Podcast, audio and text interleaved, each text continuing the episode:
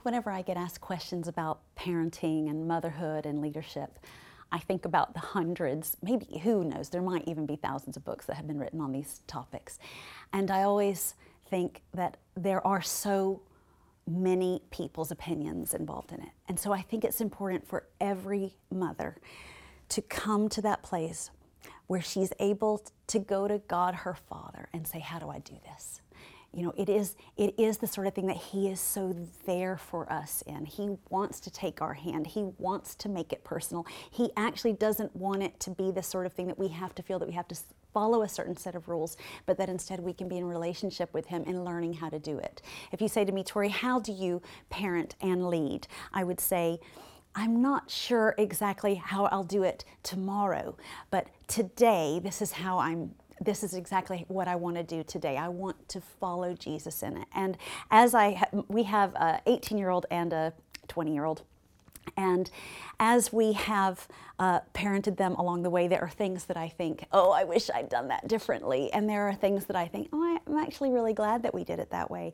And in the ways that, that I'm happy with that I look back on, it's the times that I realize that I'm the only mother that they have. You know, God gave me to them. And I need to be sure that in everything that I do that I make sure that they are the priority and that my husband is the priority in the same way that my husband needs to be sure that they are a priority and I am his priority.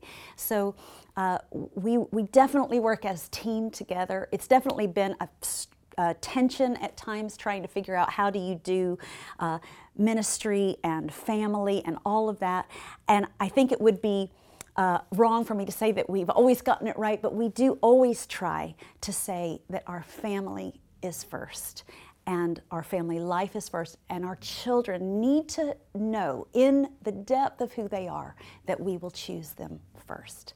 And I think that in that, um, where there have been moments of where we know that we have succeeded in that, we do feel really happy that that's the way that it's gone. And then, and any time that we look back and say, oh, you know, we didn't get it right on that, then we can use those moments to help other parents to go, hey, we did it this way, don't do it like that, you know, do it, do it the other way. And I think that, you know, it's that thing of realizing that even when we get it wrong as parents, we can use what God teaches us out of it. And he'll he'll use all of the stuff that happens in our lives if we'll let him.